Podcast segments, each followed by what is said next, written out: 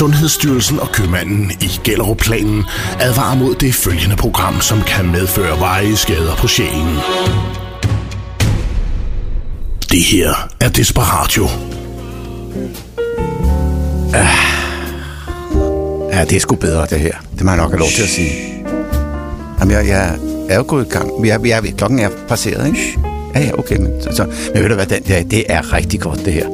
Det er meget bedre. Ja, men sidste uge, der var vi jo altså... Ja, det var noget rent lort, at vi var på folkemøde på Bornholm og blev installeret i et telt. Men nu er vi heldigvis tilbage på et...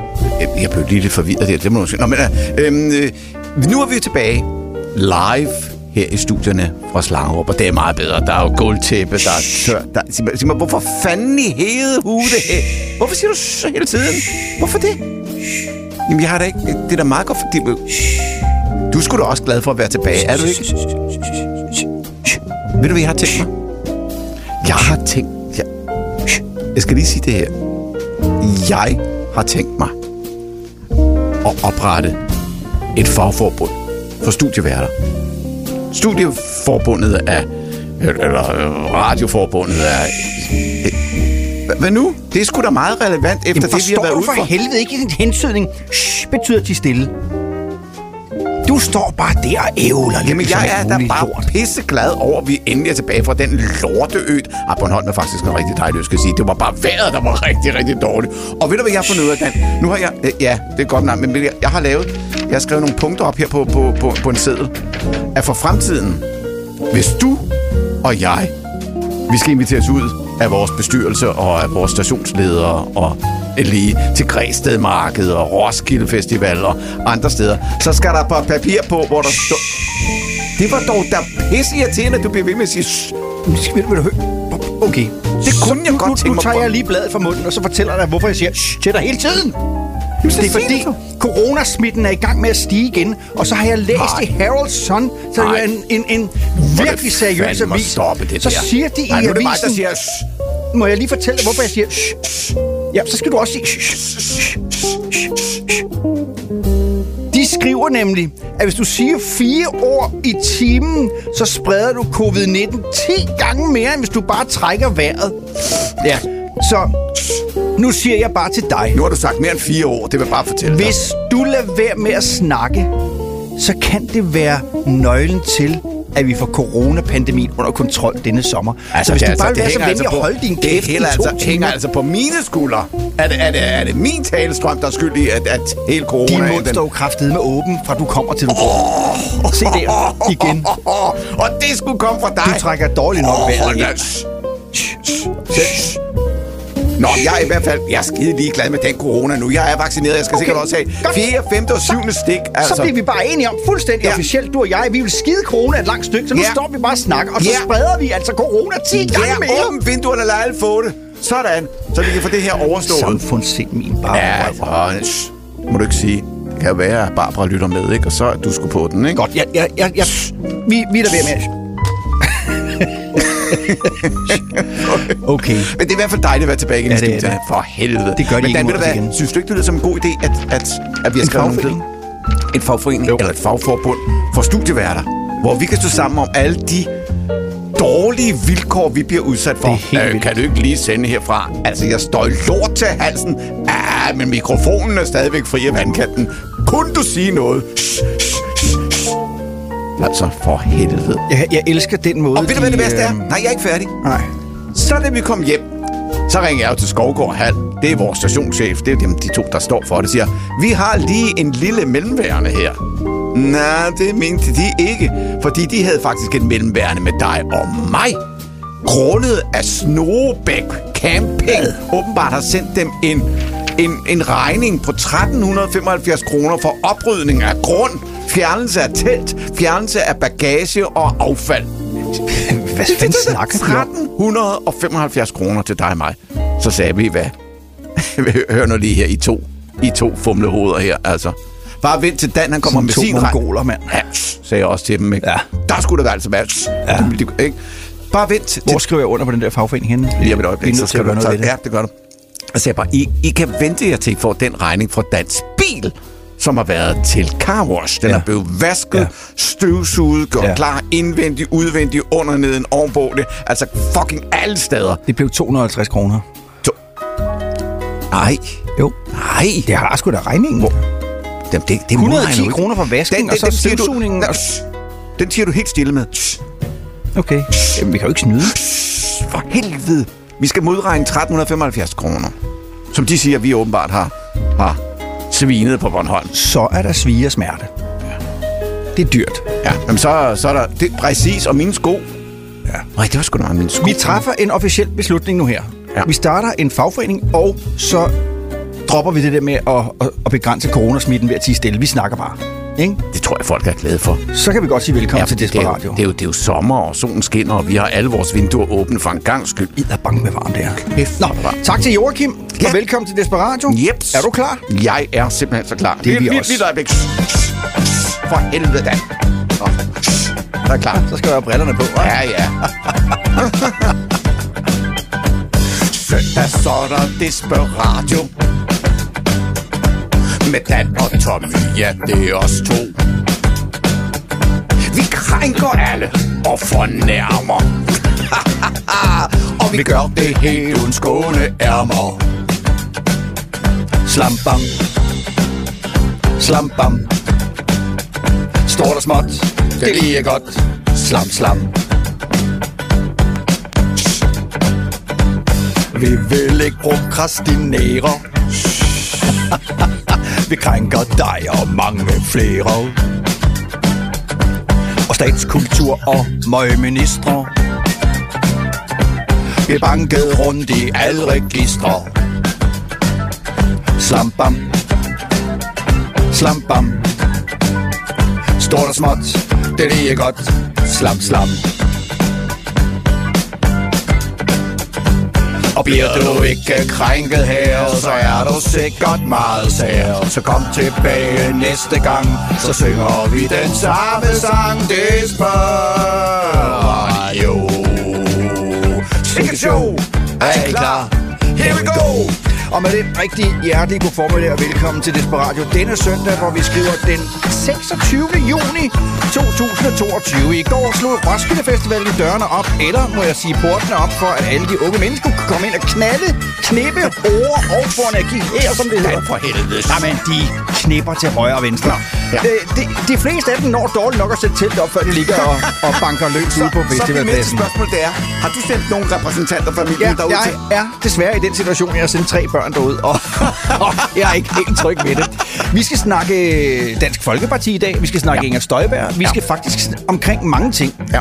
Er du klar til at bare sætte den af? Vi har sgu også musik. Hvad? Vi har musik modsat sidste søndag. Er det rigtigt? Det er rigtigt.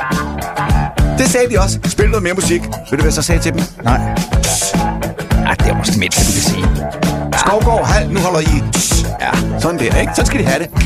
Ja. Vi skal omkring Dansk Folkeparti. Vi skal omkring den nedsmeltning, der er i Dansk Folkeparti.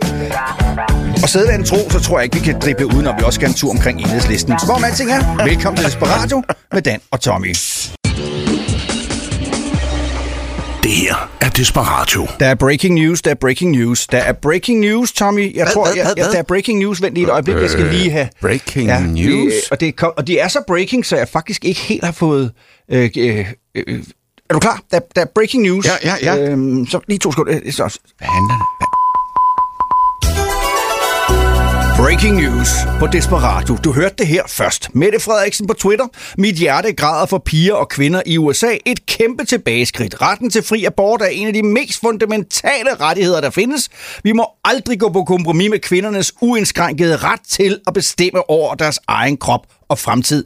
Og det var altså Mette Frederiksens spindoktor, som her smukt har skrevet en udtalelse fra Mette Frederiksen, og den er, og nu skal jeg ligesom repetere den, hvis jeg korter den sammen, så er det et centrale budskab, vi må aldrig gå på kompromis med menneskers uindskrænkede ret til at bestemme over egen krop. Altså, lige undtagen under corona, der skulle vi vaccineres, koste hvad det koste ville, men... Og hvis du valgte ikke at få sprøjtet eksperimentelle vacciner ind i kroppen, fordi du ikke stolede på virkningen eller var bange for bivirkninger, så blev du udskammet. Din frihed blev stærkt begrænset. Du skulle både lægge øre til, at du var en far for samfundet, og du var en farisæer, du var en...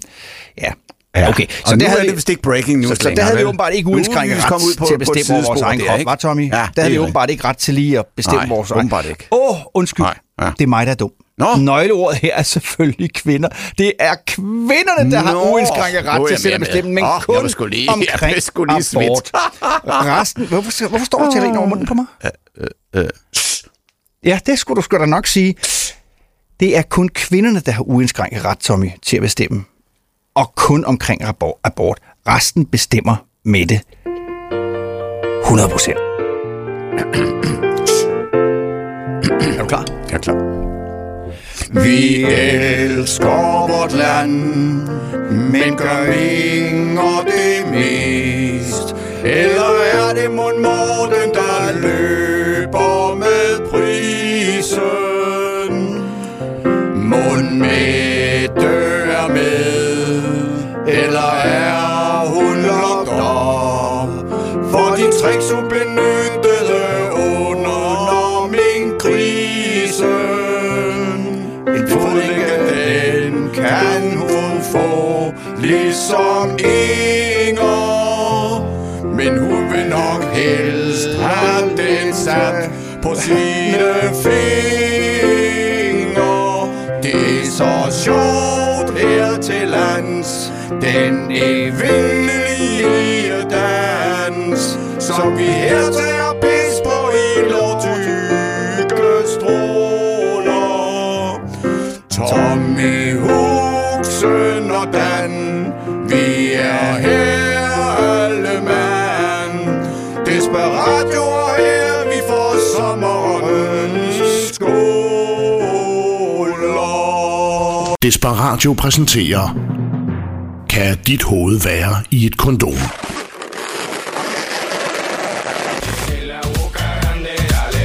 Vejrudsigten for Slangerup siger 35 grader varm denne søndag. Ja. Sådan føles det fandme også her i studiet. Dobbelt så varmt her i studiet.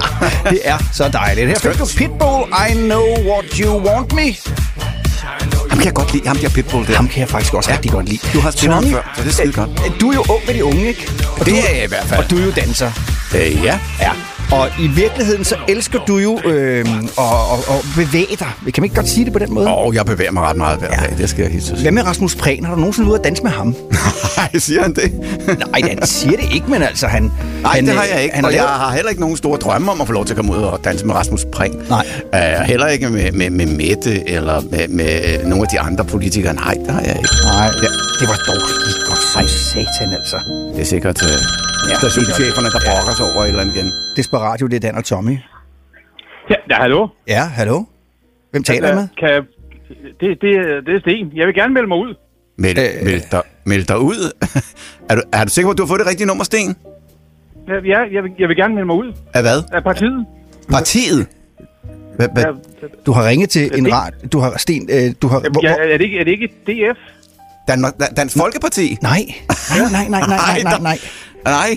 det har du sgu ikke ringet til. Jeg vil rigtig gerne melde mig ud, fordi Inger har startet et parti, det vil jeg rigtig gerne være medlem af. Ja. Nå, men det er jeg bange for at sige til dig. Var det Stig, du sagde, du hed? Ja. Stig. Du har ringet forkert. Sten, ja. Du har ringet til en radiostation, vi hedder Dan og Tommy, vi står faktisk og laver radio, og du vil gerne meldes ud af Dansk Folkeparti, siger du. Ja, så skal du altså ringe på et andet nummer. Ja. Er du sikker? Ja. Jeg er ret sikker på, at det er lige her. Det var det nummer, jeg fik. Ja. Men er vi, du har ringet 56 til sidst, ikke også? Øjeblik. Jo. Ja. Dansk Folkepartis nummer ender på 55, og vores ender på 56. Du skal ringe det samme nummer, du skal bare lige skifte 55 ud med 56. Så ringer du, og så får du fat på... Ja. Men Sten, mens vi lige har dig, hvorfor vil du melde dig ud? Det er jo rart at lige få det at vide nu, hvor vi har en aktuel lytter igennem. Det er sgu da åbenlyst. Jamen, Sten, hvad er din begrundelse for at melde dig ud? Jeg kan bedre lide Inger. Du kan bedre lide Inger. Hvad er det ved Inger, du bedre kan lide? Er det hendes røde hår? Er det hendes hund? Eller er det hendes gode brystparti? Eller hvad er det? Altså, vi må da vide, hvad er det? Altså, eller er det hendes politik? Så er hun bare lige en kendelse mere lækker end ham Messersmith der, ikke? Ja. Nu er politik jo andet end patter og åbenbart ikke for Sten. Det er da dig, der står og lægger ham ordene i munden. Nej, jeg spurgte bare stille og roligt. Sten er en velbegavet Dansk Folkeparti-vælger, som nu har... Eller, det ved jeg ikke... Sten, hvad laver du egentlig? Hvad arbejde har du? Hvis du er så fræk at spørge. Jamen, nu er jeg nået så dansk som bager. Bager? Nå, ved du hvad, vi har sgu ikke tid til at stå og snakke med Sten. Altså, nå, okay. Hvis du vil meldes ud af Dansk Folkeparti, så skal du huske at ringe det nummer, du lige har ringet, men 56 til sidst i stedet for. Nej, du sagde 55. Ja, nå, 55 til sidst, ja. Ja, hvad sagde jeg nu? Nu sagde du 56, det er da 55 til sidst. Du skal ringe 55 til sidst. Nu bliver jeg også forvirret. Ja, så kan du melde dig ud der. Ja. Hvis det er. Okay. Ja. Okay. Det er godt, Sten. Nu er jeg mere forvirret. Ja. Men er jeg medlem hos Inger nu? Nej, det kan vi ikke hjælpe dig med. Det må du ringe til Inger. Altså, det nummer har vi ikke. Så. Super. Må jeg godt spørge, er der en voksen til stede tæt på dig? Nej. Jamen, det er min mor, jeg ikke må. Nej. Også rigtigt. Rigtig god dag, Sten. Og held og lykke, ikke også? Godt. Hej. Desperatio. Ligegyldig radio i 2 timer. Bare fordi det er radio, kan du ikke tillade dig hvad som helst. Tag de bukser op. Fuldstændig ligegyldig radio.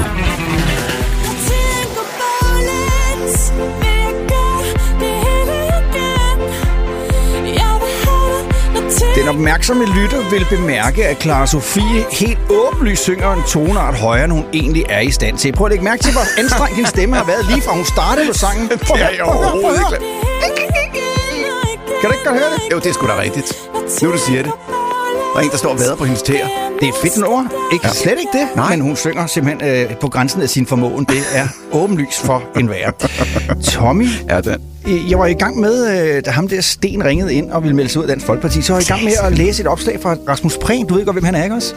Jo, han er minister, men for hvilken ministerium, det kan jeg sgu ikke lide. Det kan jeg heller ikke huske. Han er lige blevet ny minister, og så er han en af Mettes mænd, hvis man kan sige det på den måde. Og så han er utrolig loyal. Og så er han samtidig havnet i et stormvejr, fordi han åbenbart har lidt svært ved at finde ud af, hvornår han skal bruge sit eget kreditkort, og hvornår skal bruge ministeriets credit card. Det har jeg godt læst noget om, og det er der åbenbart nogle politikere, der ikke kan finde ud af. Men der har han fået god hjælp og rådgivning fra sin spindoktor, som har sagt til ham, du skal bare ligge dig fladt ned, negligere det, sig, nå ja, herregud. Altså, det blev meget populært hver gang, der er en politiker eller andre mennesker, der kvarer sig, læg dig ned. Det er regel nummer 1. Jeg tror måske, de tager det ind i beregningen om, jeg gør det med vilje, bevidst det her, og så lægger jeg bare ned, så er alt jo reddet. Og så fjerner man alt dramatik. Men Rasmus Prehn har slået et opslag op på Facebook, hvor han skriver, Silent Disco med hørebøffer på verdensmålscenen. Jeg giver den gas som bæredygtigheds-DJ, men også på floor med de unge. Det er folkemødet. Kan man sgu da snakke om en minister, der er nede med de fede, var? Ej, hvor er han ungdomlig. Ja. Hva? Jeg tror, det er folkemødet. Jeg synes, jeg så nogle videooptagelser, hvor de står på en scene og prøver på at fyre den af. Og jeg mener også, at Mettepigen var vist også med, tror jeg. Han er på floor med de unge? Ja. Altså, jamen, hvor det er patetisk. Sådan set tror det, så... Ja. Okay. Jeg har jo en god nyhed til dig. Okay, og det er? Det er... Du har pollenallergi, ikke også? Bare sådan en lille, Jo. Det kan jeg kurere dig for. Kan du det? Ja.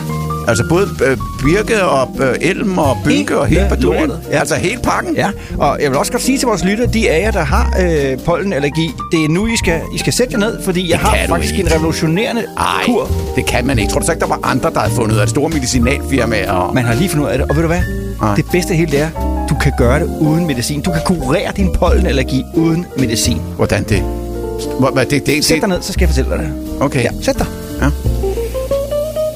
Ja. Nu læser jeg lige, hvad der står. Tusindvis af mennesker lider af pollenallergi på denne tid af året. Det viser sig nu, hold fast i stolen, Tommy, at sex kan være kuren. Forskere hævder nemlig, at regelsmæssig sex kan reducere symptomerne. Så tror der fanden jeg blev så allergisk. Jeg har holdt mig fuldstændig væk fra den slags i lang tid. 34 år har du ikke fået sex. Nej!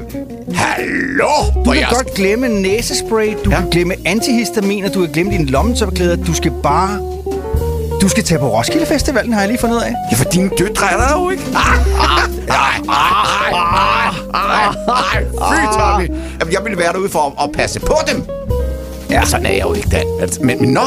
Men tænk gang, de har fundet ud af det. Og ved du hvad nu? De har fundet ud af, at sex får blodkarrene i næse og øjne til at stramme. Og det fører sig til, at sexakten fjerner blokeringen af den tilstoppede næse og forhindrer øjnene i at rende i vand. Der kan jeg så sige, en personlig oplevelse er, at mine øjne løber ret tit i vand. Det gør mine også? Ja, når jeg er i fuld gang. Hvis man kan sige det på den måde. Okay, jeg tror ikke bagefter, men... Nej. Det er ikke, fordi du græder undervejs, vel? Nej. Han græd hele vejen. Der er en videnskabsmand ved Tabriz Medical University, som har afsløret, at det er nok ikke helt så simpelt, som det ser ud at bruge det her frække lille trick og knalde dig til ikke at have symptomer. Nu trækker du et land. Jeg tror sgu lige... Han siger, at der er nogle begrænsninger... Det er en god undskyldning for at komme i gang med noget sex. Altså, men nej, så trækker han til tilbage igen. Hvor sæt du bare? Altså, Tommy, du har lagt kabaler i 34 år. Altså, du ved jo ikke, hvad vi snakker om. Også. Jeg kan, kan du huske, hvad sex er? Nej, fordi ved du hvad? Jeg vendte mig i søvne, og så sagde hun, nu kommer Ditlev. Og så var han over. Så var det det. Sådan var det. Det kan jeg ikke huske, at jeg vendte mig i søvne. Det er jo våde drømme, men det kan jeg ikke huske. Ham lægen, videnskabsmanden, han siger, der er nogle begrænsninger i at bruge ejakulation som en behandling af tilstoppet næse. Så som, og det her, det er guld, så som at det ikke er anvendeligt, når man er uden for hjemmet, og hvis man ikke har nogen sexpartner. Tænk, man skal være videnskabsmand for at drage den konklusion. Det er en begrænsning, at det ikke er helt så oplagt at gøre det her uden for hjemmet, og så kræver det, at man har en sexpartner. Der er du jo den levende dokumentation for, Tommy, at det er ikke nødvendigt at have en sexpartner. Du har jo dukker og andet udstyr, du trækker på. Det har jeg faktisk. Den hedder Anna, og hovedet er Freja. Michael Benninger, han er øre og næser. Jeg skal lige sige, at den dukker har jeg fået af nogle meget gode kollegaer. Har jeg fortalt historien? En 3, 4, 5, 6, 7, 8 gange. Ja, okay. Så faste lytter af programmet vil kende den, og kan sende den ind til mig. Jeg kan godt tage nogle billeder af den. Michael Benninger, han er en øre, næser og halslæbende Cleveland Klinik i Ohio, og selvfølgelig foregår det her i USA. Han siger så, at der er bedre medicinske måder at lindre høfeber symptomer på, end at knalde. Okay. Ja, siger vi så bare, men det er jo ikke nær så sjovt. Så hvad fanden er meningen med det? Altså, lad nu være med at ødelægge for... Altså, det er jo for helvede, altså. Til gengæld må vi bare konstatere, at på Roskilde Festivalpladsen, der er ikke mange... Der er ikke én med allergi. Nej, det er der sgu ikke. Nå, fra det sjove til det lidt triste... I går var det 15 år siden præcis, at Natasha, hun kørte galt på Jamaica og mistede livet. Hun kørte galt. Det var taxachaufføren, der var åbenbart var påvirket. Høj på cannabis. Og der mistede vi en rigtig god sanger. Det gjorde vi. Ja. Og det album, som hun udgav, det var I Danmark er jeg født, det er med på. Den hedder bare I Danmark er jeg født. Ja, det hed det. Det var det første dansbrud, hun overhovedet lavede. Og ved du hvad? Nej. Hun nåede fandme ikke engang at høre det, Tommy. Den kom først 3 måneder efter, hun var død. Ja. Skal vi ikke lytte til Natasha? Jo, det er fandme godt album, det er det. Det gør vi. Det her er Desperatio. Kom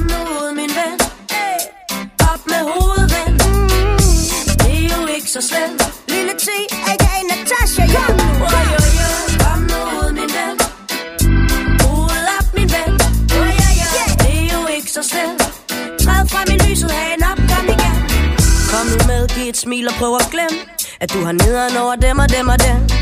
Gå i byen, lad det sure fjæs blive hjem. Lad de positive tanker bestemme. Giv lidt plads til de smukke og de grimme, jo. Tag lidt pis på de tøser, der er for nemme af. Ingen stress, hæv dit glas og giv den gas. Lille te stopper ikke, før du er tilfreds. Kom nu ud, min ven. Op med hovedet, ven. Det er jo ikke så slemt.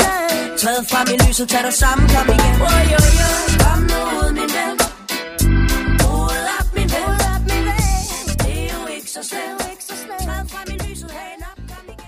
Det her er Desperatio på Mix FM. Vi ved ikke, hvad du laver, men vi håber, du er ude at nyde den fantastiske danske sommer. Der er en god brise. Til gengæld så er der også dejligt varmt. Ja, for fanden, det er skideskørt. Det er det, vi har sukket efter. Ja, det er det faktisk. Den kolde vinter og opstart. Men det værste ved det, Dan, det er, du begynder at gå den anden vej igen. Vi har rundet jævndøgn. Nu begynder at tage den 2 minutter frem hver dag. Hold kæft, hvor er det gammelt at stå og sige jævndøgn. Det er kun gamle mennesker, der ved, hvad jævndøgn er for noget, Tommy. Altså, jeg har aldrig hørt noget lignende. Ja, slet, mand. Hold nu kæft med dine, du er længst.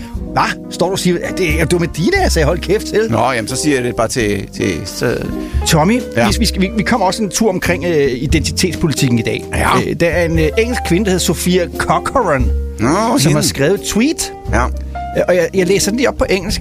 Fordi det er en kvinde, der skriver det her. Das ist eine gute Idee.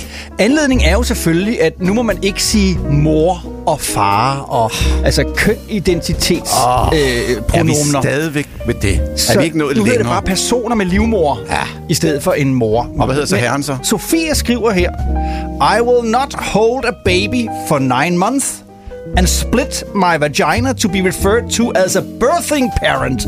Mothers! Women are mothers. Ja. Og helt dig, kære Sofie, hvor er vi bare enige med dig. Ja. En mor er fandme en mor. Det hedder ikke bare en fødende forælder. Dine forældre må være meget stolte af dig. Det var dog lige godt som satan. Altså, okay. Det er Dan. Godmorgen, det er... Hallo? Ja, goddag. Du snakker med Bob Hansen. Ja. Jeg vil gerne lige nævne det. Ja, hallo? Ja, hallo, ja, Bob. Ja, jeg vil gerne melde mig ud af Dansk Folkeparti. Ja. Og så skal vi over til det Inger Støjberg. Man får pokker der Inger Støjberg. Hun er jo fantastisk. Pastelår. Altså...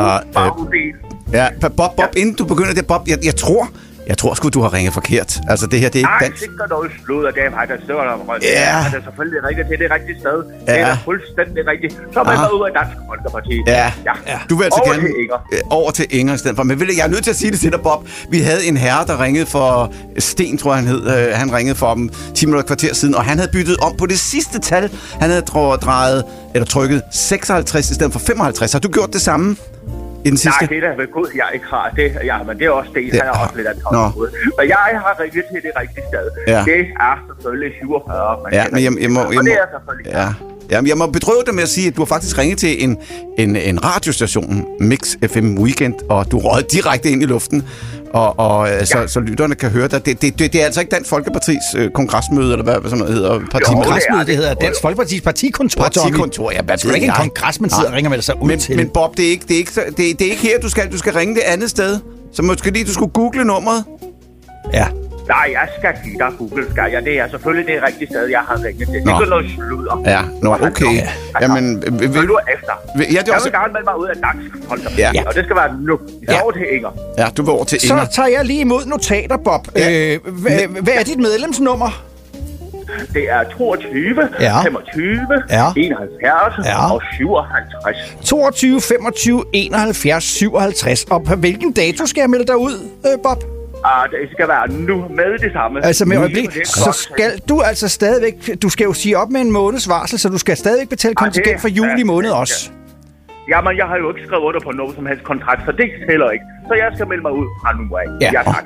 Men regningen for juli måned er sendt, så den skal du altså også betale, Bob. Men den bliver bare sendt tilbage til jer. Tak. Det behøver jeg jo ikke at betale nu. Nej, held og lykke med at finde os. Bob, tusind tak for din udmelding, og kan du have en rigtig god dag. Ja, have en god dag, Bob. Ja, var der lige måde. Hej. Hun er dum som et bræt. Det her, det er Desperatio. Prøv lige se her.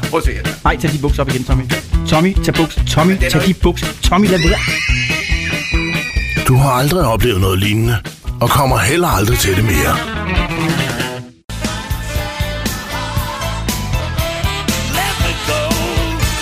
Er du vimmer, det er lang tid siden, vi har hørt den her? Jeg bliver stadig i godt humør. Jeg står til at rocker med. Absolut. Joe Cocker, my man. Ja. Dan my man. Ja, det siger bare. Joe, my man. Ligesom man siger, Dan the man. Okay. Tommy the woman. Tommy, du ved godt, at det er ude på den yderste venstrefløj, vi finder de allermest rummelige og inkluderende mennesker. Det er du også klar over, ikke også? Okay. Jo, men det er jo dem derude, der siger, vi skal hylde diversiteten, vi skal hylde forskelligheden, vi skal rumme den. Altså i underforstået med, at vi skal kun være glade for, når alverdens nationaliteter vælger at emigrere til Danmark og flytte til Danmark. Vi skal være stolte, fordi vi har blandt andet fået dønerkebaben, og vi har fået mange andre fine kulturelle... Undskyld, jeg må lige spole tilbage. Hvad er en dønerkebab? Har du aldrig fået sådan en stålbat med håndtag? En stål... Derfor helvede, der ligger jo hvidvaskcentraler i alle større og mindre danske provinsbyer i form af pizzerier og kebabsteder. Jeg er fuldstændig lost. Der kan du komme ind og få vasket dine 1000-kronesedler fuldstændig rene og hvide, og så kan du få en dønerkebab med ud mellem ballerne, når du går derfra. Der faldt jeg af. Men det er jo det, der hedder rummelighed, og der er bare sådan nogle borgerlige svin som dig og andre i samme måde som dig. Det er sådan noget med mig, og vi har nok i os selv, og vi skal ikke have... Du er da ikke for ubegrænset indvandring. Du er da imod det. Er det? Det har du da sagt mange gange. Nej, jeg hvad skal vi sige det? Jeg synes, at dem, der kommer, hvis man kommer til et land, så skal man også sørge for, at man vil integrere sig i samfundet, og man vil... Ja, nej, nu bliver du alvorlig, Tommy. Ja? Det er slet ikke det, vi skal ud i det her. Vi skal slet ikke være alvorlige. Nej, altså, nej, det handler om, at du skal være rummelig og inkluderende. Jeg er så rummelig. Ja, og det er man typisk, når man er ude på den yderste venstrefløj, så er man rummelig, og så siger man til alle de andre småborgerlige, småfascistiske ligusterhække ejere... I skal lade være med at være så ekskluderende over for fremmede mennesker. Døner, kebabber og ligusterhække. Der er gang i dig og de gode ord i dag, hva'? Ja. Det, der er så sjovt, det er, hvis du så bevæger dig ud i en diskussion med sådan en venstreorienteret apparat der. Så er det lige pludselig, at rummeligheden og inklusionen, den forsvinder som dug for solen på en varm sommerdag. Jeg fornemmer, der kommer noget mere lige om lidt. Ja, fordi Line, som på Twitter kalder sig selv for Lazarus-Line, som selvfølgelig har smykket sig selv med et regnbueflag, for man er vel politisk korrekt. Line, hun skriver... Jeg er så fucking træt af borgerlige mennesker. Fucking kapitalister. Brænd i helvede alle sammen. Og det var så en kommentar fra den rummelige, inkluderende yderste venstrefløj i en helt almindelig demokratisk samtale. Og det er det der med, at man... Altså, der er noget, der hedder walk the talk. Og hvis man er rummelig, og man er inkluderende, så er man det også, når man diskuterer med mennesker, man ikke er enig med. Er det ikke rigtigt, Tommy? Jo, det er Jeg siger bare stille, du kører bare alligevel der. Ja. Det her er Desperatio.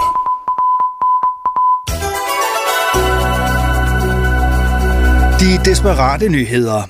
Indland. Eksperter har ved den årlige gennemgang af Storebæltsbroens pærende konstruktioner fundet revner og brud på blandt andet de store pyloner. Ansvarshavende direktør Magnus Kolbelund Olsen Henriksen udtaler, at det kommer meget bag på ingeniørerne, at broen allerede nu tilsyneladende er i så stærkt forfald. Magnus Kolbelund Olsen Henriksen forsikrer samtidig om, at der for nærværende ikke er nogen fare for trafiksikkerheden. Han ønsker på nuværende tidspunkt ikke at gætte på årsag, men henholder sig til, at man nu vil iværksætte en grundig undersøgelse og analyse, således man sikrer, at man får afdækket den fulde situation. Interesseorganisationen KVINFO er til gengæld ikke bange for at komme med et bud på det tidlige forfald. Talskvinde Robert Madsen påpeger den manglende diversitet i det firma, der i sin tid tegnede Storebæltsforbundelsen. Nu er det jo ikke nogen hemmelighed, at det patriarkalske samfund tilgodeser strukturel sexisme, og at den biologiske personer med en overvægt af Y-kromosomer var markant underrepræsenteret i designet af broen. Og se det lys, så er der intet overraskende i, at det lort er ved at falde sammen allerede nu.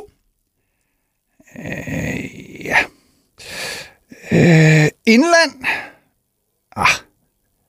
Jeg er nok nødt til at oversætte det her. Det betyder konkret, at grunden til broens skader er, at der har været for få kvinder involveret i designet af den, og det giver jo rigtig god mening eller noget. Og Indland, Nasser Al-Khalifi kritiserer nu politiet og anklager dem for etnisk profilering. Nasser Al-Khalifi blev torsdag eftermiddag anholdt i Rødovrecentret i København. Han fortæller selv. Det er bare en fucking typisk, mand. Jeg sværmer, mand. De følger efter mig rundt i Rødovrecentret. Jeg sværmer med min hund, mand. Jeg går bare ligesom stille rundt, passer mig selv. Og til sidst, så stopper de mig. Jeg begynder at stille mig til spørgsmål. Voila. Hey, det er skide racisme.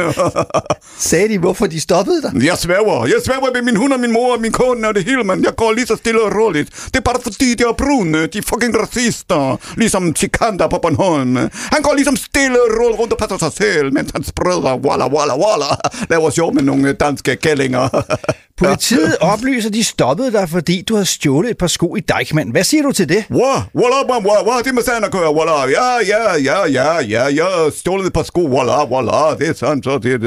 Men det er ikke noget at gøre med sand. De fulgte efter mig. Kun fordi jeg er fucking brun, det. Ja, det kunne vel også være, fordi du rent faktisk havde stjålet i en butik. Er du dum eller hvad, man? Voilà, man. Jeg er skuffet. Der er stadig politiet kører efter mig, men de kører på den etniske profilering og går målrettet efter brun og sorte mennesker. Jeg sværger, det er der mange, der stjæler. Hør det her, min mand. Hvorfor stopper de så lige mig? Hva? Kan du sige det? Hva?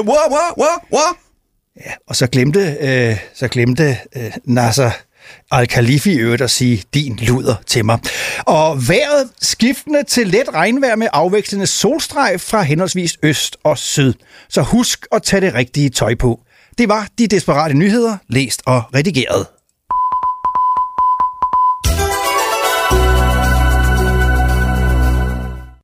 Vi bringer en advarsel. Det her er Desperatio. Har du nogensinde fået en lillefinger i røven, mens du ligger her?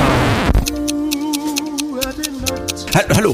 Sidste søndag startede udsendelsen med at sige, goddag Tommy, har du nogensinde prøvet urinsex? Det må jeg så sige, det havde jeg ikke prøvet. Og i dag så går der omkring halvanden time, så stikker du mig over, lige fingeren over, så siger du, har du nogensinde prøvet at få en finger op bag i? Altså, hvad foregår der i din hjerne? Desperatio.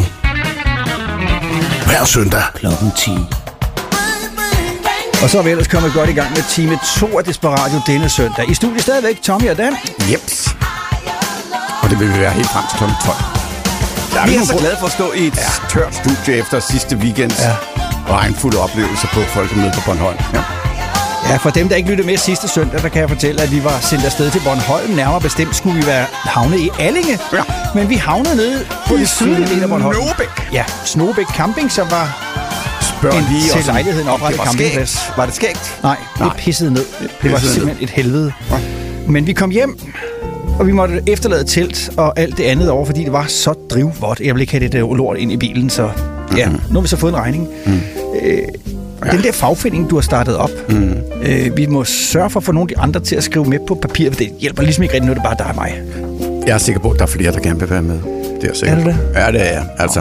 Okay. Når man, altså, det er jo gode kollegaer, vi har her på stationen. Det er jo kun forstanderen og direktøren, og dem, de kan jo ikke rigtigt. Det kan de jo ikke, altså. Det kan de jo ikke. Tommy, lad os sætte fokus på Dansk Folkeparti. Okay. Eller skulle vi sige resterne af Dansk Folkeparti? Ja, der er snart ikke mange tilbage. De startede, efter valget var det 16 mandater, de havde, og så blev de nede på... Ja, de er nede på... I går 6, og så blev der en, der gik fra. Så 5, omkring de 5.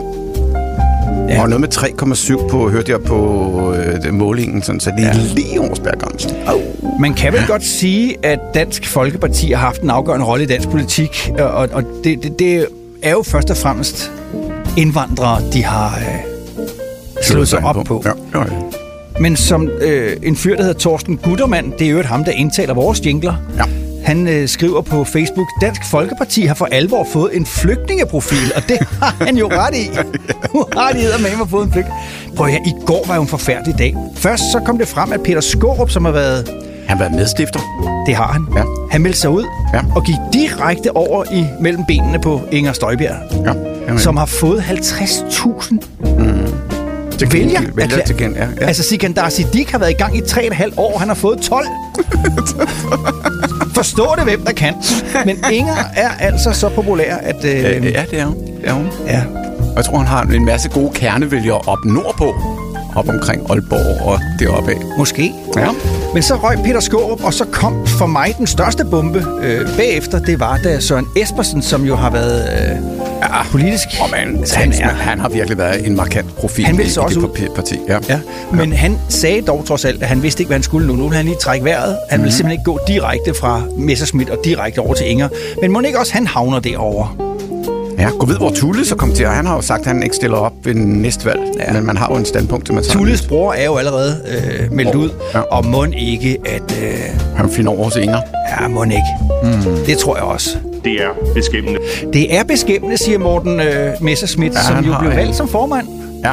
Og nu står han der. Og vi glemmer, vi skal huske på, han har også den der retssag hængende over hovedet, som skal gå her om han er ikke nogen mundter eller et eller andet. Men det er vel... Nå, men lad os nu sige, at han bliver dømt igen. Så vil sige, så er han måske ikke egnet til... Hvad, han blev først dømt, men så tror jeg ikke, man er tilbage på grund af nogle visse forhold i det. Sådan helt præcis var det, fordi det var en dommer, der havde igennem mange år været inde og like meget kritiske Morten Messerschmidt opslag. Det er rigtigt, Så man måtte jo konstatere, at han var nok ikke helt upartisk. Han var ikke upartisk, nej. Det var han ikke. Hvis han skal dømme, skal der være med en fair retssag. Sådan er det også med alle. Ja. Hvis hun skal dømmes, og det skal hun, så skal det være med en fair retssag. Altså. Ja. Men tilbage til Morten Messerschmidt. Hvad i al verden skal vi bruge det til? Det skal jeg sige dig, Morten. Vi er simpelthen nødt til at adressere elefanten i rummet. Det er, at Dansk Folkeparti, de er i gang med at implodere. Og nu er spørgsmålet, Tommy. Mm-hmm. Du er jo vores politiske analytiker. Ja, det er jo desperat du svar på Kåre Sand. Var det ikke sådan, det var? Jo, ja. Hvor er Dansk Folkeparti også et parti, når der er folketingsvalg næste gang? Ja, det er der. Og vil du uddybe den analyse? Ja, fordi Morten er der, og Pia er der stadigvæk også. Ja. Og de kan stadigvæk godt. Det bliver nok ikke nogen af de andre, der har så meget personlighed, at de kan trække de store vælgertal. Men Morten burde i hvert fald kunne trække nogen, hvor man formodes, og så kunne han hive et par mandater med ind. Men store bliver de ikke. Manden fik 475.000 personlige stemmer, EU, ja. Da han stillede op til EU-valget. Ja, ja. 400. Det var hver femte dansker, der gik hen og stemte i stemmeboksen. De skrev et kryds ud for Morten Messerschmidt. Ja, ja. Og nu står han der. Kan tage nogle af dem med. Det kan godt blive svært, tror jeg. Nå. Skal vi ikke lige prøve at gå ind i sådan en gruppelokalet? Nu er der gruppemøde i Folketingsgruppen i morgen. Ja. Der sidder Morten og Pia Kjærsgaard, og så sidder der tre andre. Ja. Og de laver stirrekonkurrence. Den, der først blinker, melder sig ud. Men det må være forfærdeligt, altså. Det må det virkelig. Hvis de tager det fra nogle humoristiske måder, så sige... Jamen, det tror jeg ikke, de kan længere. Nej, så vil jeg starte med at sige som formand. Tænk positivt, jeg venner og bekendte. Så er der flere tebirker til os andre. Det er sgu da en meget morsom at starte på det hele. I går var vi 6, i dag er vi 5. Så deler vi det sidste tebirkes. Virkelig dumt. Jamen, jeg har da aldrig oplevet noget lignende. Ej, undskyld, piger. Det er det værste. Det er sgu da det værste, du nogensinde har foreslået, mand. Jamen, så er der flere kanelsnegle også. Det er sgu da skide fedt, altså. Ja. Nej, jeg tror ikke, de har det så godt. Jeg tror, de tænker, hvad gør vi her for at redde stumperne? Altså, selvom jeg aldrig har stemt på Dansk Folkeparti, så kan jeg da godt blive trist over at se, hvordan et parti på den måde kan gå i total opløsning. Ja. Det samme vil jeg ikke kunne sige, hvis vi snakker om de frie grønne og om Enhedslisten. men lad det ligge. Enhedslisten, det kommer helt bag på mig, Dan. Enhedslisten, de er nogle fucking forpulede. Nej, det siger vi ikke. Vi to, vi er rummelige i modsætning til den yderste venstrefløj. Ja, du gav mig, vi rummelige. Kom ind for os i kanter. Tommy? Jamen, det er, når man har sagt til kanter. Hun er dum som et bræt. Hun er en førsteklasses ledkætte. Virkelig dum. Jamen, jeg har da aldrig oplevet noget lignende. Førsteklasses ledkætte. Desperatio præsenterer... Kan dit hoved være i et kondom? Det hedder sig jo i Danmark, at vi har verdens bedste sundhedsvæsen. Det har vi sagt al den tid, jeg har levet. Ja, men det har vi også haft måske. Ja. Men det kan eddermame godt blive bedre. Nå, kan du komme med et godt eksempel på det? Jeg synes, der bliver skåret ned på mange forskellige ting. Nu kan jeg ikke lige konkret sige, at det er den behandling, der bliver skåret ned på. Så du står bare og fyrer lort af? Nej, men det er så... Nå, jamen, så siger jeg ikke mere. Men i mine øjne, der skal der bruges flere penge på den slags. Det siger du ikke? Jo, og handicappede og... de bliver simpelthen... Men vi har ikke råd til det, Tommy. Jamen nej, men så må vi finde ud af, at vi ikke bruger 19 milliarder på nogle mink deroppe. Det er for sent. Ja, det er for sent nu. Ja, altså. Nu har vi brugt yderligere 1,5 milliard på en... Præcis. Minkkommission. Tænk, hvor mange hofter og knæ og andre... Eller kæber. Ja, for jeg har faktisk en helt konkret indkaldelse. Vi har modtaget din henvisning den 28.10.2019. Vi vil gerne se dig til konsultation. Ja. Og det her, det er Tand-, Mund- og Kæbekirurgisk Ambulatorium, som sender den her besked til en person, som har fået en henvisning fra sin praktiserende læge. Henvisningen er altså den 28. oktober 2019, så det er allerede 1,5 år siden. Det er 2,5 år siden. Det er 2,5 år siden. Jamen, det er jo også fuldstændig. Hvornår tror du, at pågældende her kommer til konsultation? Inden for en måned eller to nu. Inden for en måned eller to. Ja, det vil da gå ud fra. Når man skriver ud, så er det da, fordi det er lige op over, ikke? Nej. Nå. Skal jeg lægge mere til? Ikke sådan rigtigt, vel? Skal jeg lægge mere til? Ja. Okay. 5 måneder. Nå. 6. Et halvt år. Nå. Du siger ikke et år, vel? Du trækker på det. Han har fået en tid, der hedder mandag den 26. november. Ja. Nå, november. Okay. Gæt årstallet. Ja. Og der er et årstal også. Er det ikke her i 2022? Nej. 23? Nej. Og det er løgn. 24, det kan ikke holde. Nej. Ej, for fanden, jeg kan godt høre, hvor det her det peger hen af. 25? Nej. 26? Nej. 27? Nej. 28? Nej. 29? Bingo.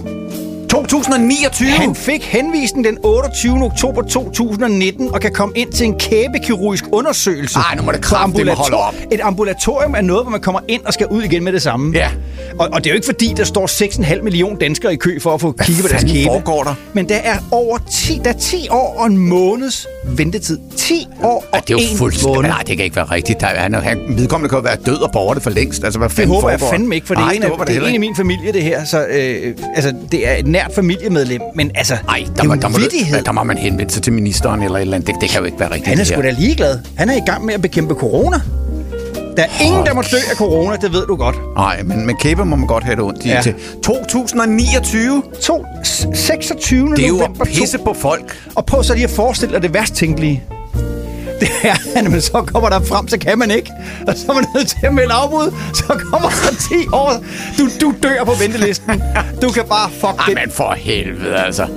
Er det det Danmark, vi godt kan lide? Nej, det er det ikke. Det må vi få lavet om på, det her Dan. Ja, det altså, går sådan ikke. Er det, Tommy. Jamen, nej, det er det ikke. Det skal vi sgu ikke finde os i. Ja, i øvrigt, jeg står faktisk og bliver lidt urolig apropos det her.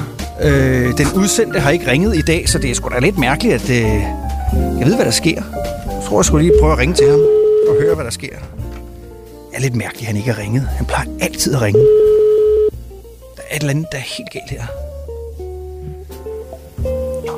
Du har ringet til den udsendte medarbejders automatiske telefonsvar. Læg din besked, og jeg vender hurtigst tilbage, i det jeg pt. Er ude på en meget vigtig reportage. I øvrigt skal jeg lige fortælle, at denne telefonsvar i øvrigt er sponsoreret af vognmandsfirmaet. Skal ægteskabet starte uden kirken, så lad Møller køre dig til kirken. Arne Møllers Transport. Skal du have ordnet vinduer, døre og karme, så ring til Arne med de lange arme.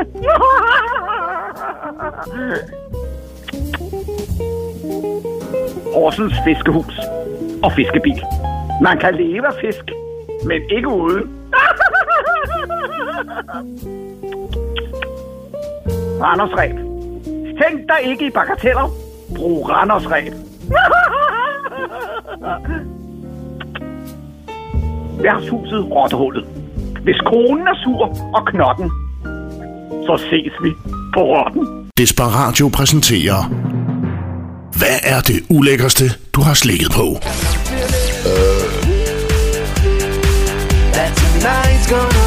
Og så har jeg ellers lovet vores næste gæst, som I sikkert allerede havde gættet, hvem det er, der kommer. Det er ham der. Der er huksen der. Men jeg har lovet ham. Han synes, det er lang tid siden, jeg har fortalt jer lyttere derude, hvor mange uddannelser, der egentlig ligger bag ham, når han taler. Han er teolog. Han er også uddannet som biolog, sociolog, antropolog, analog, arkeolog, grafolog, numerolog, radiolog, astrolog, mytolog, heterolog, pædagog og neurolog. Så er det sagt, og nu står han klar ved mikrofonen. Mine damer, mine herrer, hr. Theodor Huxen.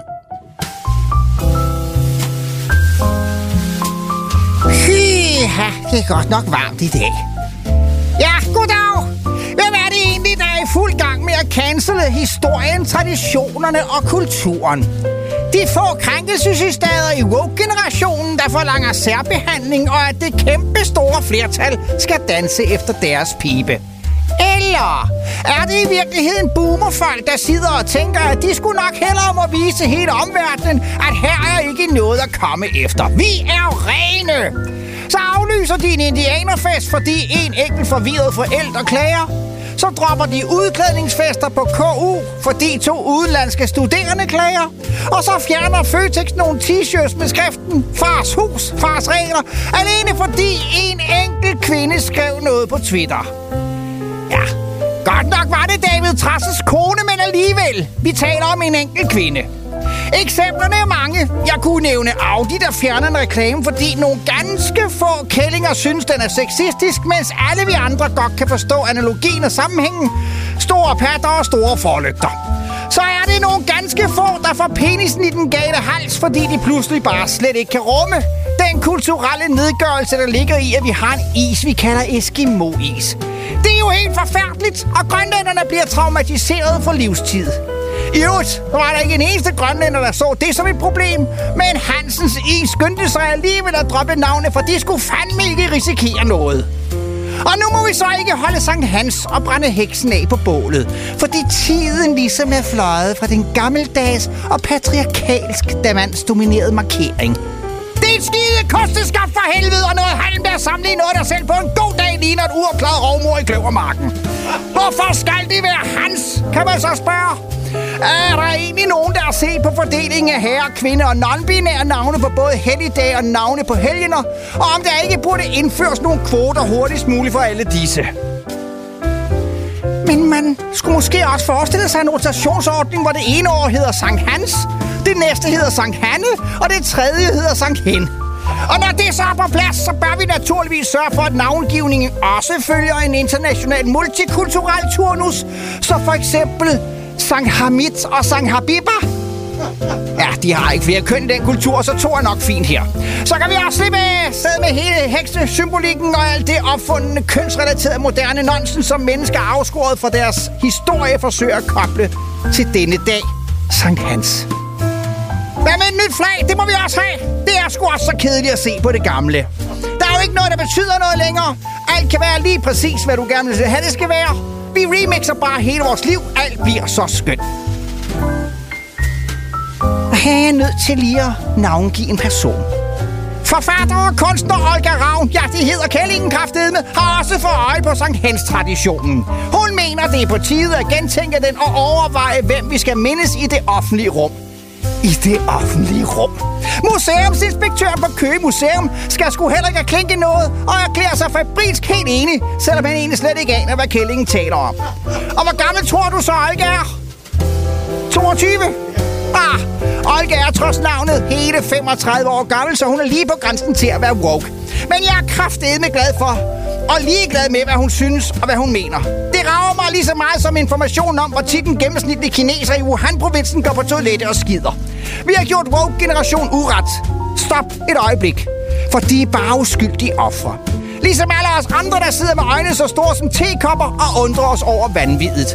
Det er jo i virkeligheden slet ikke de krænkelsesparate ysteder i woke-generationen, der laver alt balladen. Næh, det er forskrækkede gamle mænd med små tissemænd, der er trænet i at bukke nakken, siger vel.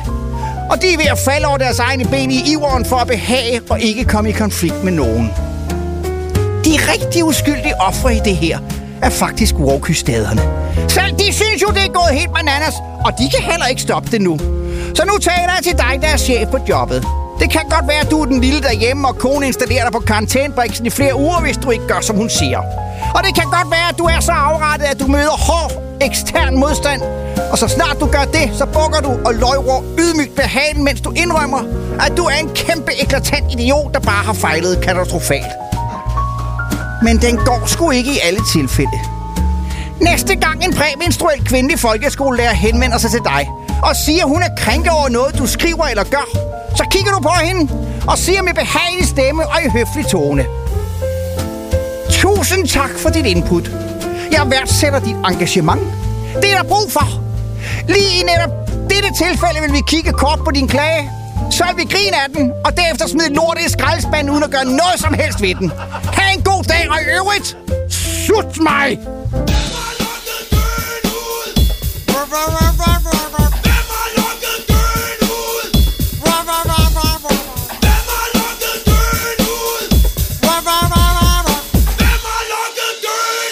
Desperatio præsenterer Dit skridt i højttaleren.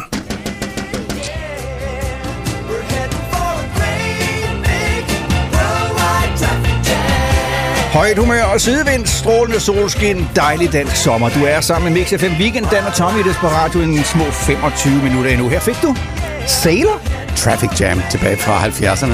Ja. 74. Og jeg ville have sagt 78. Ja. Okay, ja. Men det er altså 74. Ja, det var dengang. Vi fik slet ikke sagt, at den midsommersang, vi sang tidligere på morgenen, det er jo en sang, der er skrevet til os. For os af Lars Mørk. Vores huspoet, Lars Mørk. Vores huspoet, ja. Og tak for det. Tusind tak. Den gik faktisk meget godt, synes jeg. Vi sang den næsten efter oplægget. Ja, hvor vi sikkert også som forfatteren og tekstforfatteren ville have sagt. Jeg har en gåde til dig. Har du en gåde? Og den skal du også tage seriøst. Er du med på den? Jeg prøver. Okay. Den er ikke så lang. Den er kort. Hvordan gør man en nonne gravid? Hvorfor spørger det er jo bare... Jamen, det vil det være på almindelige måder. Man bliver forelsket, og... Det er en nonne. En nonne. Jamen, på alle mulige andre... Altså, det er vel ind der, ud der, ja, og så... Kan du være lidt mere eksplicit? Ja, jeg tror, jeg... Hvordan gør man en nonne? Det er sex. Simpelthen. Sex? Altså, at manden stikker en tidsmand. Præcis. Ja, sådan er det jo. Sådan, det er jo sådan, at... Jamen, det er meget, meget mere simpelt. Nå, hun har avanceret, den pige, kan jeg høre på det hele. Den måden at gøre en nonne gravid på, det er ved at klæde hende ud som en alterdreng. Og så det var dog lige godt som satan. Det var da satan til den telefonring hele dagen. Mix FM Weekend, det er Dan og Tommy. Hvem taler vi med? Ja, goddag, det er Christian Bismarck. Jeg ringer lige ned fra City Swingers Aalborg, og jeg tænkte, nu tog jeg lige Sørensen og Lundas telefon for at ringe ind og sige, nu vil jeg kratte ind og gerne melde mig ud. Du vil gerne melde dig ud af City Swingers, eller hvad? Nej, for helvede. Nå? Jeg vil gerne melde mig ud af Folkeparti. Dansk Folkeparti. Nej, ikke en til. Dansk Folkeparti. Hvad var det, du hed? Undskyld. Det er Christian Bismarck. Christian, jeg tror sgu, du har ringet forkert, Christian. Du skulle have fat i... den hørte jeg også sidste år. Hold nu lige op. Den hørte jeg også sidste år. Ja. Jeg kan da simpelthen ikke fast, at et opkald sidste år og en fax fra sidste uge, det simpelthen ikke går igennem. Nej, det er også rigtigt. Nu, vi griner en lille smule, fordi at det, jeg tror, det er første gang, vi har en igennem fra en swingerklub op i Aalborg. Det må jeg sgu nok sige. Er der travlhed i dag? Lige nu på sådan en søndag, der er det bare mig, Lisbeth og Anne nede fra den lokale. Nå, okay, ja. Men du vil altså gerne melde dig... En gang imellem, det kan du også lige sige videre, og så sige, at Inger, hun skal snart med ud på lænketur. Til. Ja. Skal Inger med ud på en lænketur? Ja, hun har været på fodlænke, det er rigtigt, ja. Ja, og I gør det er ikke så meget fodlænke, det er en masse andre lænker. Det er en masse andre lænker. Hvad jeg mener, så kan vi ikke snakke mere om det her. Okay, ja, det skal jeg ikke kunne sige, om det falder i Inges interesse, eller hvad, men I har vel lænker deroppe, kan jeg forstå på det hele. Men jeg melder mig ud, og så siger det videre. Du melder dig ud og siger videre. Ja, men ved du hvad, så skal vi lige have dit medlemsnummer, Dan. Er du klar til lige at skrive medlemsnummeret ned? Ja, det er 4851. 4851, og det var her... og det er Christian Bismarck. Christian Bismarck. Er det med CH eller med K, Christian? Det er med K. Det er Christian Bismarck. Altså ligesom den gamle Bismarck. Ja, okay, ja. Undskyld, Christian. Men det skal vi sørge for, Christian, at det bliver givet videre, og må vi sige rigtig god fornøjelse op i Aalborg, og nu ved jeg ikke, er det en stor dag oppe i swingerklubben i dag deroppe, eller hvad? Ja, men generelt så er der ikke så stort. Jeg vil sige, at jeg er den største, men altid det. Nå, du er den største. Okay, ja, der kan man bare se, men... Tommy, jeg synes ikke, der er nogen grund til at gå til dialog. Nej. Hvad sagde du der, Christian? Den ene hånd på telefonen, og den anden... Jamen, så kan man så lige gætte sig frem til resten. Jeg lader lidt til fantasien. Ja. Christian, vi sørger for, at du bliver meldt ud. Ja. Og kan du have en god dag? Det er bedst. Ja. Hej. Hej, morgen. Ja. Og 14 dage efter andet stik, så kan du kalde dig færdigvaccineret, og så kan vi alle sammen vende tilbage til hverdagen.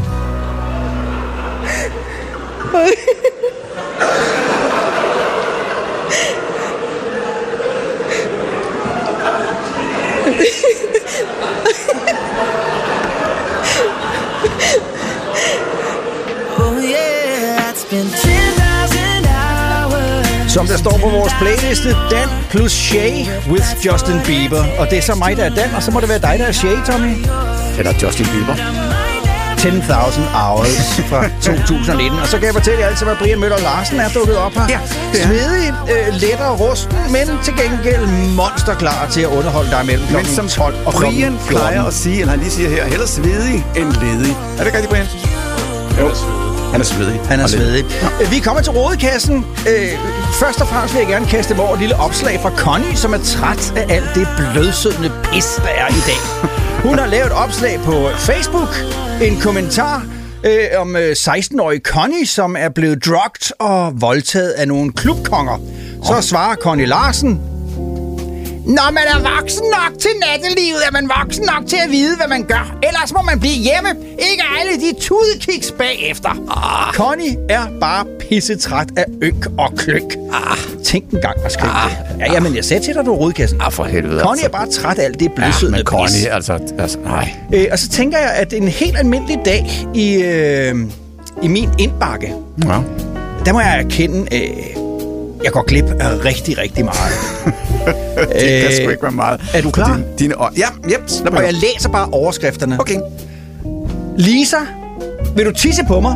Hej, jeg er en glamourmodel. Har job, og så har jeg kan ikke se dem længere. Christy Morales, 133. Jeg vil gøre alt for at få sex. Jeg ved godt, jeg lyder meget frembrusende, men... ja... piksulten slave. Skal du ikke med på hotel? Tak for, at du tager tid for at svare mig. Og så er der eventyrpigen. Kan du give alt, hvad jeg beder om? Jeg ved ikke, hvad der skete med mig, men... og prøv at høre, det er bare en helt tilfældig dag i min indbakke. Der røg alt ved Brians materiale. Jeg går glip af så meget. Altså, hvis det bare halvdelen af det, det var noget, jeg kunne nå at tage mig til. Så har vi Maja Porsberg Madsen, som har... hun er en af dem, der er med i Extinction Rebel. Du ved godt, hvem det er, ikke også? Nej. Jo, det er de her klimaaktivister, der stormede DR-scenen på Folkemødet. Nå, det var dem. Det er dem, som linker sig fast til nettet på Wimbledon og French Open for at protestere imod klimasvineriet. Okay. Og der er jeg faldet over, og det synes jeg faktisk er meget sjovt, det her. Det er, at Maja er med i Extinction Rebellion, og vi må forstå, at det er os andre, der skal redde planeten, fordi... klimaforandringer ødelægger jo alt. Og der er der så nogen, der har været så søde at klippe... ja, lad os bare sige nogle billeder ud fra Majas story på Facebook, hvor hun har været... i 2018 var hun i Uganda, og i 2018 var hun i Kenya, og i 2018 var hun i Uzbekistan, og i 2016 i Mexico, og i 2013 på Hawaii. Og der må man bare så sige, at hun er åbenbart kommet på bedre tanker, fordi nu må vi overhovedet ikke rejse nogen af os. Hvis vi rejser, så skal vi føle os som de største klimasvin, der findes. Det er altså ikke hende, der skal redde klimaet. Det er dig og mig, Tommy. Vi må ikke rejse. Men hun kan rejse lige så meget. Og så... ej, det er langt siden. Walaya Sørensen, kan du huske hende? God, ja, det hende, kan de store, fede lokum. Hende der fra Black Lives Matter. Hun skriver... Hun er blevet interviewet af Berlingske. Og så siger hun... I kan hive en fingernegl af mig. I kan torturere mig. I kan fængsle mig i 10 år. Jeg kan bare ikke skaffe en revisor. Og det er fordi, hun er blevet politianmeldt. Fordi hun ikke afleverer regnskab. Og der står jeg så bare og tænker, Tommy. Nå, det gør du virkelig. Ja. Jeg melder mig frivilligt for at teste, om det virkelig passer, at uanset hvad man gør ved hende, så kan hun ikke skaffe en revisor. Jeg vil gerne hive en fingernegl af hende. Jeg vil gerne tæske hende. Jeg vil gerne... nej, det vil jeg da ikke. Selvfølgelig vil jeg ikke det. Nej. Du er god til regnskaber. Hvem siger det? Det siger jeg. Du har været ansat ved skattevæsenet i Herning en gang, ikke? Så noget må du vide om det. Ja. Ja, den var ærgerlig, hva'? Kender du det begreb, der hedder orgasmekløften? Nej, det er rodkassen. Jeg lærer så mange nye ord i dag. Jeg burde sige, til dig noget mere. Orgasmekløften, det er jo det der med, om mænd og kvinder får lige så tit orgasme. Aha. Jamen, det er da også vigtigt. Ja, som der var en matchjournalist engang sagde, kvinder har også ret til orgasme, hvis de kan nå det. Ja. Men prøv at høre, jeg dykker lidt ned i emnet, Tommy. Kan sex være beskidt, Stan? Hvad for noget? Kan sex være beskidt? Ja, hvis det bliver gjort rigtigt. Ja. Vi skal huske, klokken er kun 8:08, der kan være børn, der lytter med. Men orgasmekløften er rent faktisk en seriøs debat, der går på mænd og kvinders ret til orgasme. Og der kan jeg fortælle dig, at jeg dykker ned i emnet. Mens orgasmer er op til 12 sekunder lange. Nå for søren. Typisk er de kortere. Ja. Kvinders er 2 minutter lange. Så hvis, og det er bare, altså, jeg siger det bare. Hvis du som kvinde vil insistere på millimeterretfærdighed, så må man antage som præmis, at vi får noget mere. At mænd i udgangspunktet bør få 10 gange så mange orgasmer som kvinder. Og så er der slet ikke taget højde for kvaliteten. Så hold op med at brokke dig, når du ikke får noget ud af det. Husk, Han må komme 10 gange, hvis du må... Ej. Og så er det jo godt mod pollenallergien også, ikke? Hvor det kan vi fandt ud af, ja. Og i samme boldgade, Sundhedsstyrelsen er jo igen kommet i vælten, fordi nu stiger coronasmitten igen. Og de har lavet et opslag, hvor der står... Det her, det er så latterligt. Ja, det er det sgu. God hygiejne og kondom beskytter mod æbekopper. Så nu skal vi alle sammen tænke rundt med kondom i dagligdagen. Jeg har gået med kondom, siden jeg læste den her. Så jeg er sikker på, at jeg ikke bliver ramt af æbekopper. Jamen for helvede, altså. Har du kondom på, Tommy? Jamen, det er fordi, at jeg har det på, fordi de sagde, at det er jo sikker sex. Det er sikker sex at have et kondom på. Jeg har haft mit på nu i 3 uger. Der er ikke sket en skid. Jeg bare... Jamen, så vi lader den stå, som de siger. Okay. Ja, så er spørgsmålet, hvad fanden gør man så, når man skal det kondom af igen? Jeg kom til verden på 5. sal. Min far var tosset, min mor var normal. Men da de kørte ham væk, sagde mor til mig: Hvad gør vi nu, lille du?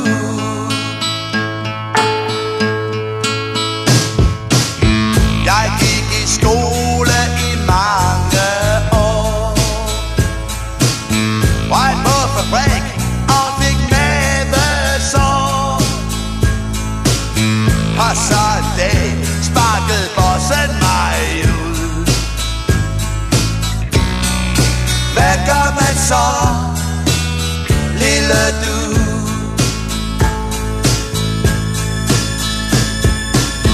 Og tiden gik, og jeg gik med. Jeg fløj afsted, fra sted til sted. Og gadens løse fugle, de fløjtede og sang. Hvor skal vi hen? Du.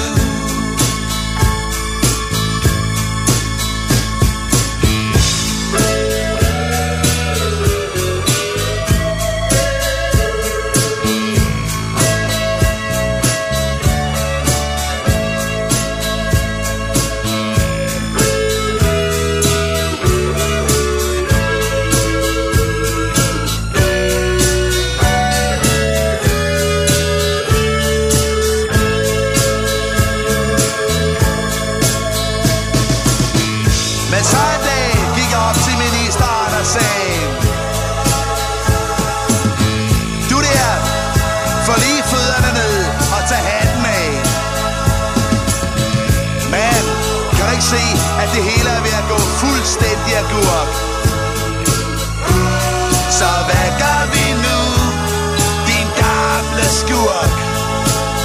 Men han grinte bare og sagde... Og så er vi altså ved at lægge an til landingen for denne søndag. Tusind tak for i dag. Husk, vi bliver genudsendt mellem kl. 18 og kl. 20. Ja.